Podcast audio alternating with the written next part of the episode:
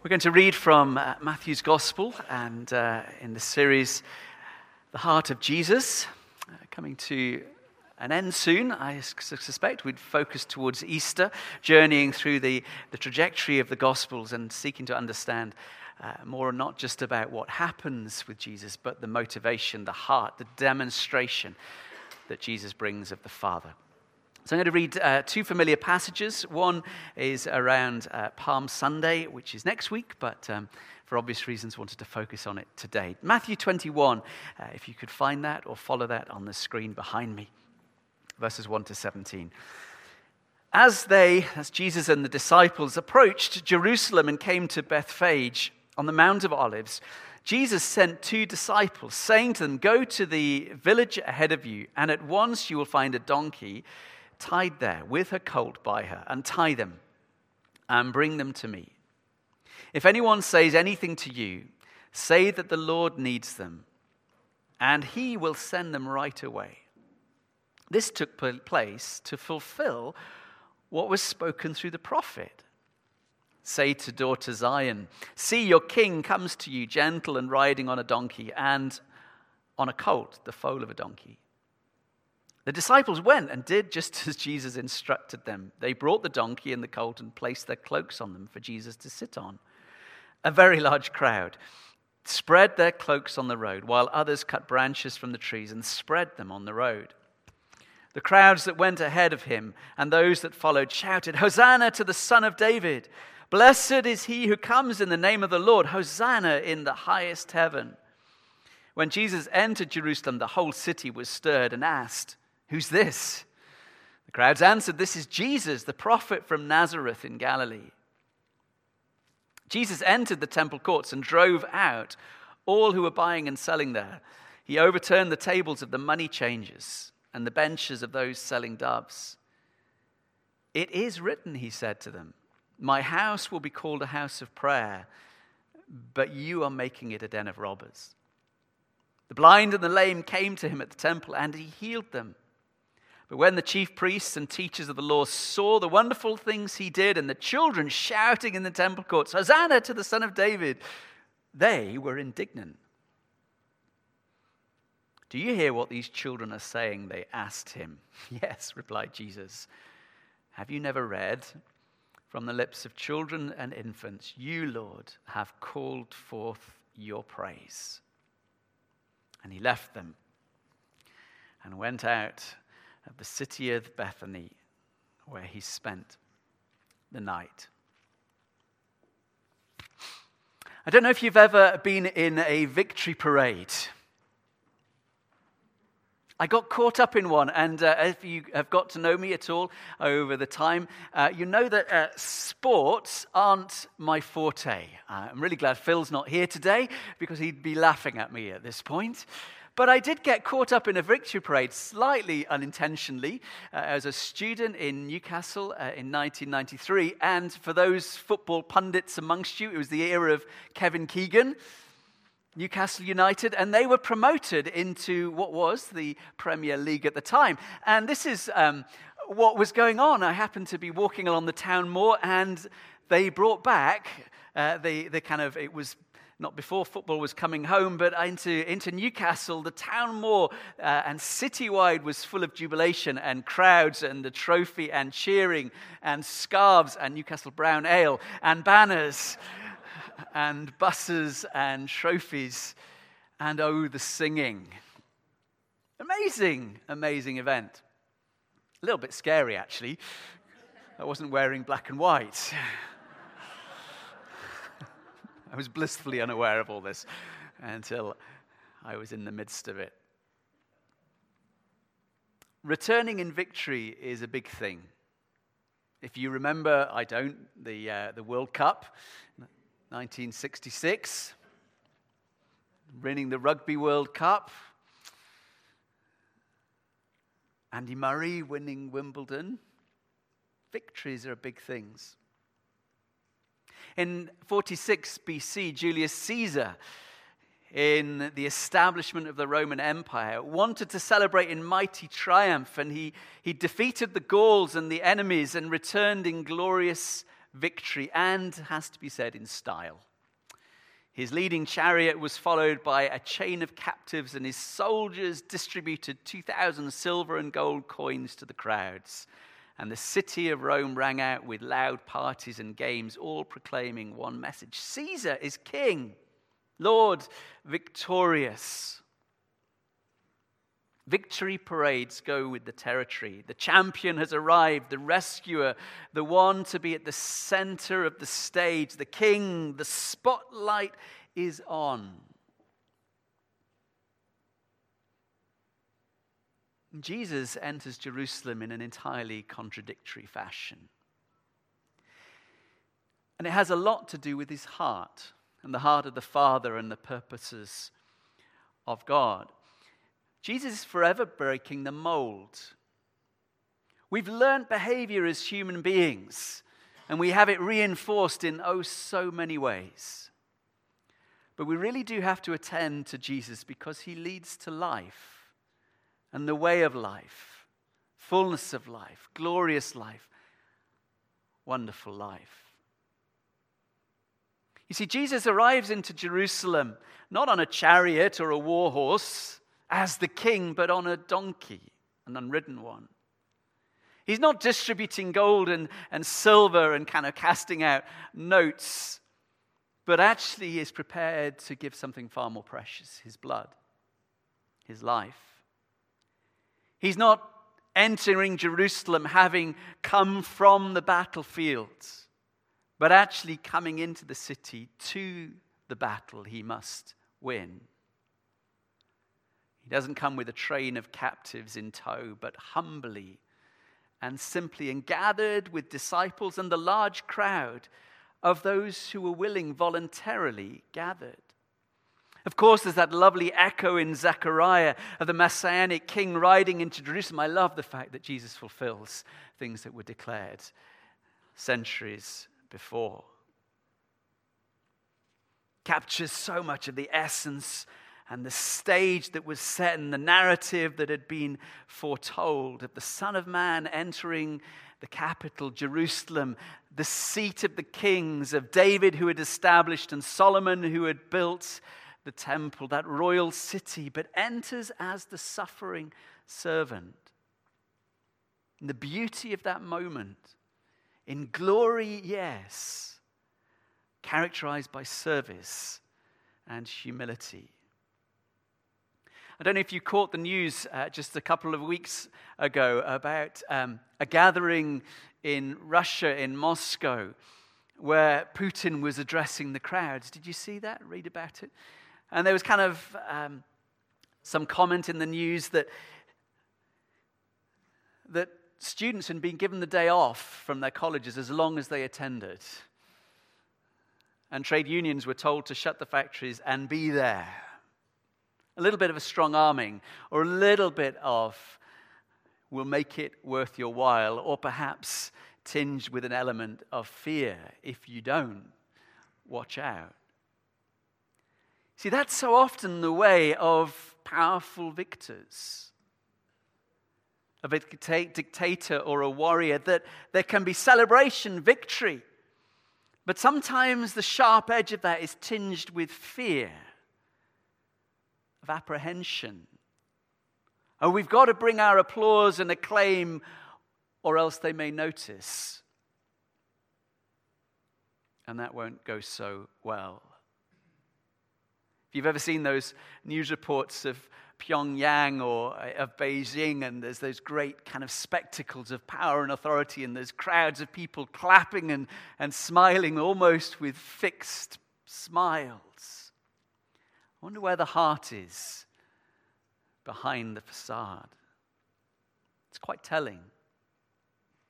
But it seems to me, in reading this account, it's entirely different for Jesus. There's a simplicity of his entry. Of course, he's going willingly, and the crowds are there voluntarily. Jesus rode on a borrowed donkey and on the cloaks and the branches that others had laid before. There were shouts of praise echoing Psalm 118. Blessed is he who comes in the name of the Lord. And even the following day, the children in their way of getting those wonderful songs caught in their minds in the temple courts, singing, Hosanna to the Son of David, whatever the tune happened to be, much to the fury and the consternation of the chief priests. Will you stop them? Haven't you heard? From the lips of infants you have called forth praise. Caesar and those with military victory and of Jerusalem knew much of that, having experienced conquest and tyranny and occupation. They knew the mighty strength and the victor's spoils. They knew what being ruled with a sword and strength and violence looks like. And here's Jesus in meekness, gathering a people who freely choose to be there. But have no doubt this is as real a victory as we would ever perceive.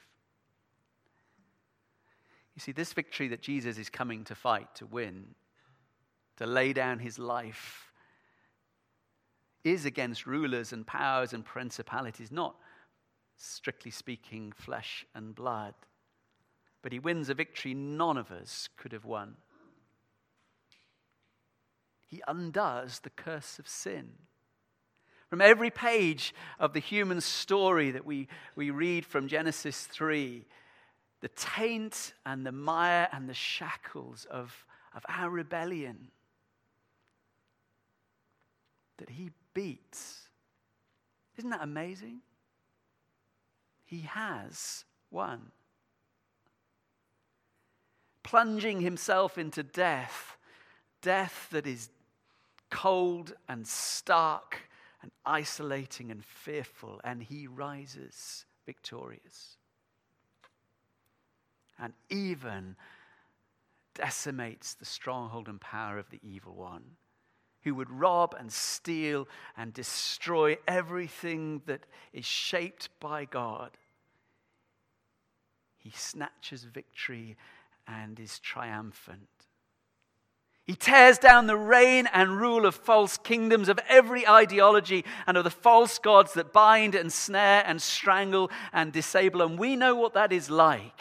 And thank God for Jesus, that he brings in this new kingdom of justice and mercy and grace and life and hope and abiding peace. And that's why we can pray confident of the heart of Jesus into our current situations in life with confidence and certainty, to know that it is not vacuous and powerless and pointless, but contending with the Lord who is victorious over these things. No wonder they could shout, Hosanna, the Lord saves. And we can add our voices wholeheartedly. Just reading news reports this morning, watching pictures of the devastation of Ukraine replayed again, of brutality, cruelty, and wickedness, senselessness.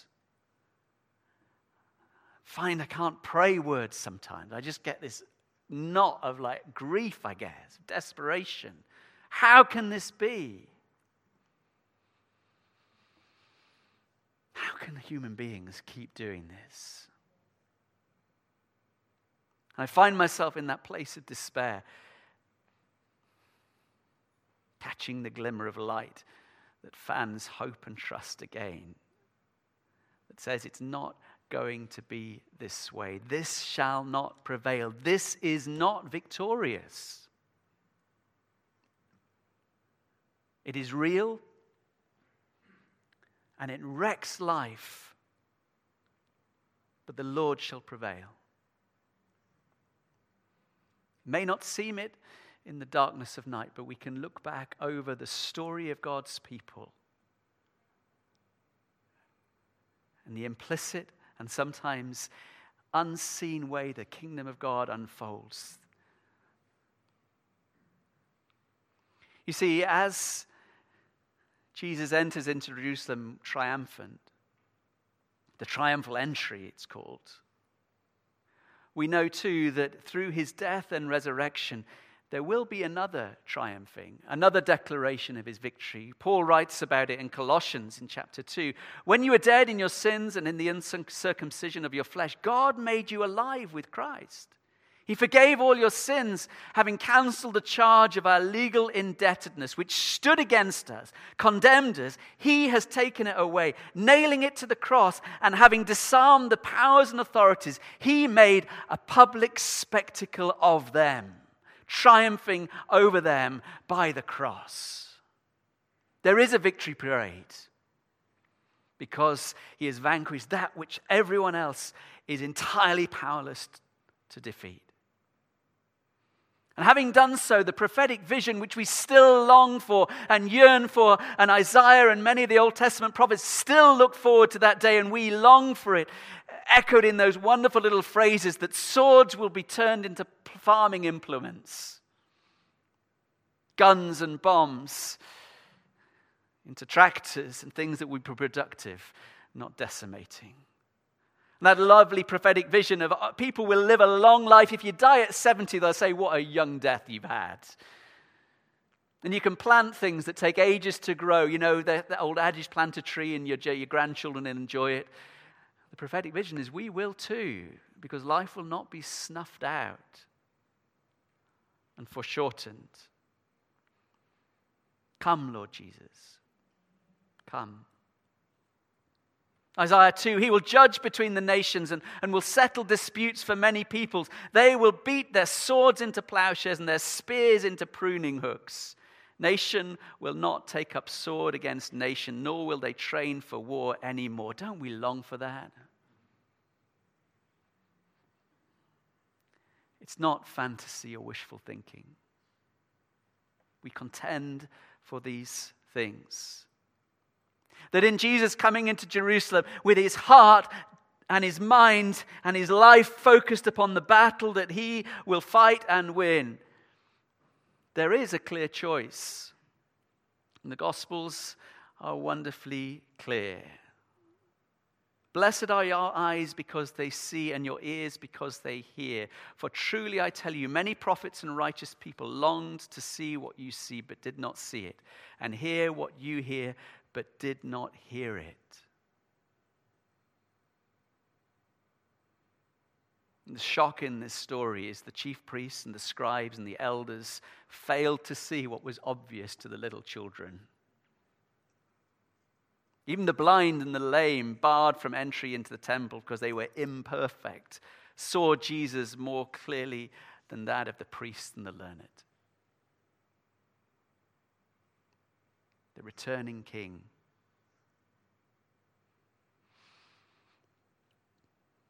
Hosanna to the Son of David. But then you get this wonderfully bizarre story. Matthew has it, Jesus then entered the temple courts. All of the synoptics include it, and indeed in John's story, but placed earlier on in John's Gospel. Jesus overturns all the money changers and drives out all those who've commercialized the temple. Anger being exhibited. When we think of the heart of Jesus, it doesn't come always naturally. What is this anger? This rising kind of sense of this is unjust, this is not right, and he puts himself dead set in the thick of it to change things. It's not, as one of my friends described to me, his experience in Sunday school. I'll just check with Verity later that when they cover this isn't what they teach. As a 9-year-old, the teacher leading the Sunday school said, "Don't worry about this story. Jesus is just having a bad day like the rest of us." Not true. In the heart of Jesus, this is really important to grasp. A holy zeal, passion for the name and honor and the glory to be to the Father. But more than that, to let people come. There's a sense, deep sense here, that Jesus, as he enters Jerusalem and is straight at the heart of the worshiping life of Israel, is bringing judgment there.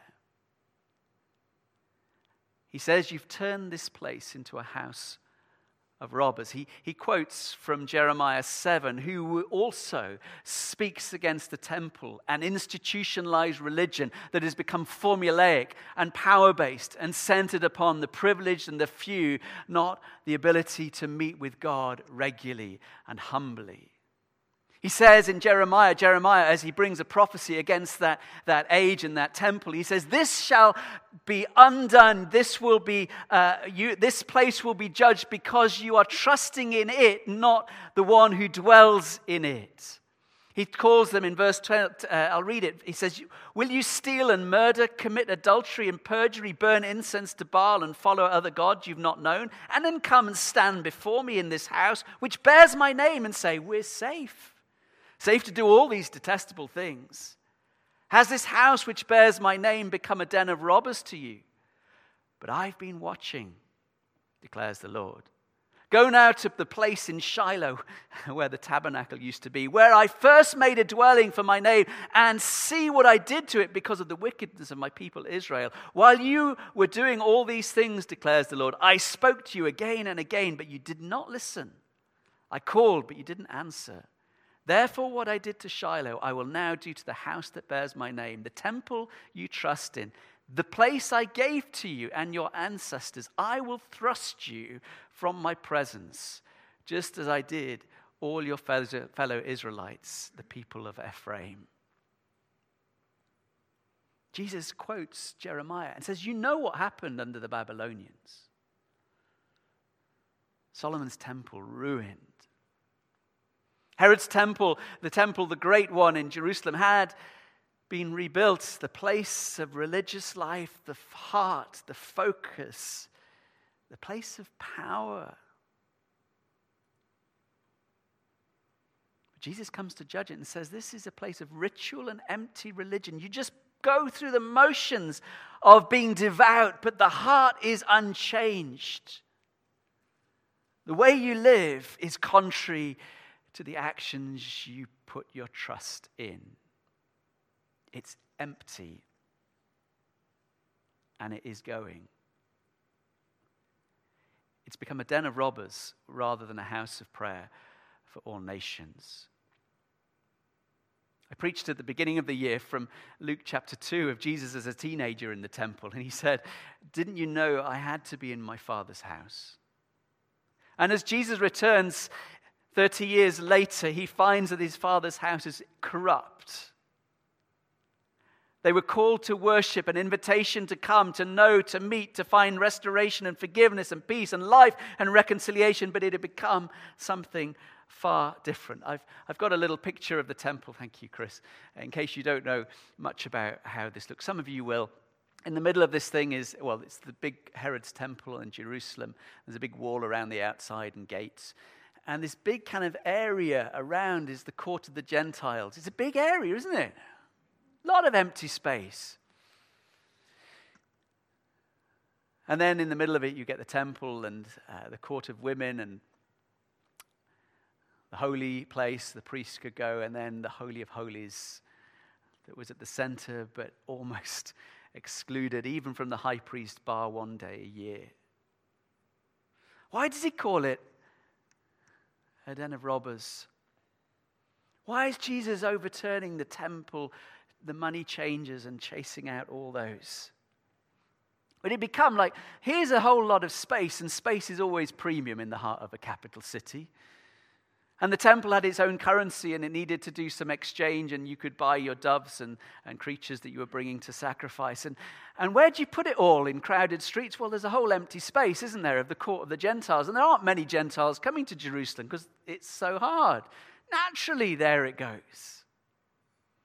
Jesus comes in and finds it occupied.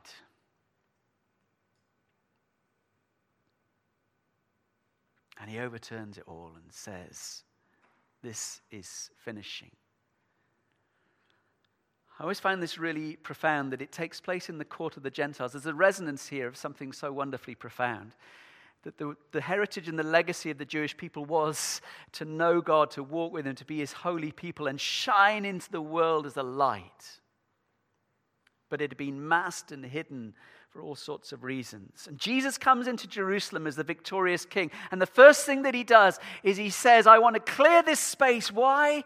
Because the Gentiles are going to come and meet with me as well. There's going to be place and space, not just for the privileged men and the elite and the one-off occasionally to encounter me, but all peoples will be able to come and worship truly, in spirit and in truth. He'd already declared that to the Samaritan woman at the well. And he clears and makes space, the court of the Gentiles, to say a new age has come. This will be cleared away. The physical structures of the temple will be overthrown. And it came to pass in AD 70 where the Romans did truly take it apart, never to be restored.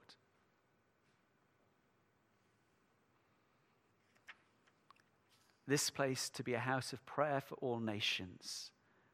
That those who were perceived to be the furthest away are no longer marginalized and peripheral, but central. No barrier anymore to anyone coming to the living God freely, without having to bring anything other than ourselves, falling on the mercy of God and saying, Lord, I trust in your Son, Jesus, my Savior. The Messianic promises that foretold in the prophets, this wonderful fulfillment of hope and promise comes to pass, that the Gentiles, you and I, are welcome, and women and men and priests and all to come.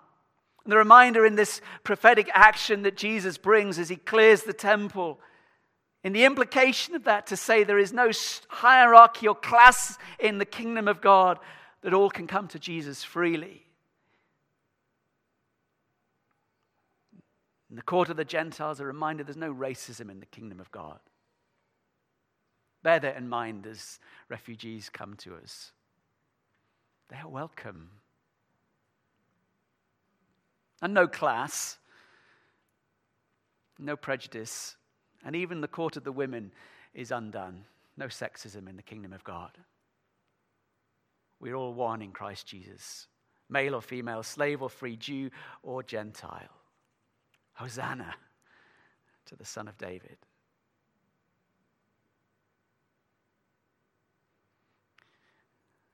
We began the series, Come to me all who are weary and heavy burdened, I will give you rest. Take my yoke upon you and learn from me, for I am gentle and humble in heart, and you will find rest for your souls. For my yoke is easy and my burden light. We see the passion and zeal of Jesus, his determination to accomplish that which is set before him, and his tenaciousness and passion and zeal are still evident. May those with power and prestige and authority who exercise it contrary to the kingdom of God beware, for his kingdom will endure and prevail, none other. He calls us to follow and believe and trust and obey freely, not under compulsion or fear or tyranny of the Caesars and the military victors, but to come out of freedom of choice and of powerful love. Jesus comes in gentleness and meekness and calls us to submit and follow and voluntarily choose this kingdom revolution. But please make no mistake about his meekness means weakness. Far from it. This Passover lamb entering Jerusalem is no pushover. Hosanna to the Son of David. Blessed is he. And as we come to this table and share in the meal that he said is about this new age, this dawning of the era long expected and hoped for. We are part of this. Come feed and be restored and renewed. Come and align yourself again to him and his kingdom. Renew your trust in him and say, I will walk freely, voluntarily with him. Come in humility. And let our weakness be a way of him bringing strength to us. Our need of him be an expression of our love and trust in all that he has done. Be renewed and restored. Let's pray.